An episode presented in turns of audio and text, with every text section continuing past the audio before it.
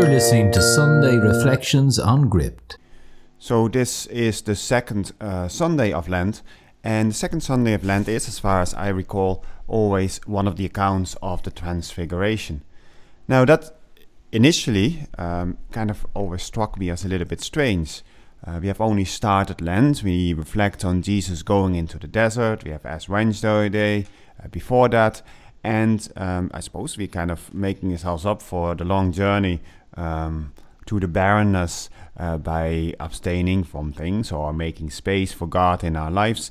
And then suddenly we get the Transfiguration, which um, which we also celebrate in the summer, which is a big feast of Jesus revealing himself, Moses and Elijah being there, uh, the three main apostles, uh, uh, Peter, James, and John, uh, being in awe in what they see. And uh, Peter saying in that occasion, like, Oh Lord, let us make three tents and uh, you can dwell here. It is not necessarily maybe about this glorious aspect of um, of the revelation of Jesus, although that's of course always there as well. It just gives us hope. It gives us an aim. It gives us um, something of a foretaste, I suppose, as it was for the apostles. They saw the glory the Lord had. They recognized the law, which is represented by Moses, uh, the prophet by uh, prophets by Elijah, the promises of God uh, that are there, and and and the appearance of Jesus Himself, which is beyond uh, anything they they really know. But still, it's only a foretaste. But it does give. Um, I suppose it gives us a, a point and a direction of okay, this is the direction we have to go. Um, this is is what is um, supposed to do, and but it doesn't last that long. And then a, a, cloud overshadows uh, them, and there's this voice that says, "This is my beloved son, with I'm well pleased. Do whatever he tells you." Or something like that. I think the, it doesn't. I don't can't actually remember if it is. Um, I don't have the gospel here. I can't remember if it is actually in Mark's gospel, if that is in Luke's.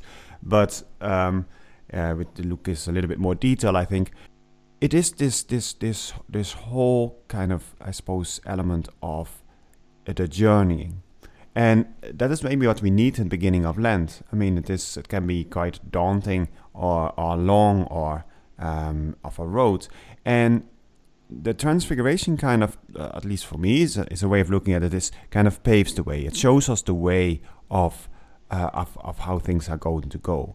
And I think that is also in us our, our Christian lives. That is what we we so often um, um, we we often have to realize that it is at the end of the day it is um, a journey that we have the hope of what is to come. We have occasionally the experience, like the three apostles, of what is to come. God reveals himself to us. It is real. I mean, it happens. It's not an imagination. These things are, are real and they do really happen. But at the same time, we just have to walk life. And um, after the revelation, there is the, the, the cloud that overshadows them. Um, Jesus wants to make the uh, Peter wants to make the three tents and remain there, but that is not a possibility in life most of the time um, th- things will go back to normal, at least some kind of a normal. But the normal is never the same because there is always this hope in our hearts and there's always this change of the grace of God within us. So uh, there is actually a big difference in how life continues on. There is a big difference in um, how we experience life because hope is supernatural. It's a gift from God. And hope's really helps us to kind of see and to um, uh, to to be aware of, of of the direction of what what what we are traveling towards uh, to a certain extent, I suppose. Um, like faith gives us knowledge of the things unknown or unseen. Hope does give us that the direction uh, to which we travel. So we can really kind of see that in um, in in I suppose the journey that continues I mean, they have to come down the mountain, and it is towards Jerusalem. And we all know what happens at Jerusalem as we are on that journey ourselves now towards Easter. I mean, there's, there's times of, of, of joy, there is times of, of healings, there's also times of betrayal. Betrayal and darkness. There is um, the, the glorious entry into, uh, in the glorious entry into Jerusalem, but there is also um, the the agony in the garden.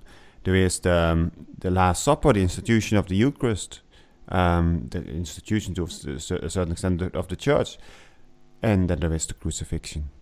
But at the end of it all is the resurrection, and that is where everything points towards. So, in my own experience, um, from becoming a Christian and becoming Catholic, that is really what changes our lives. If we open our heart to this hope, that we know in the journey, while we get that little bit of strengthening on the journey at times, that if we, we follow the journey, then um, we know where we're going.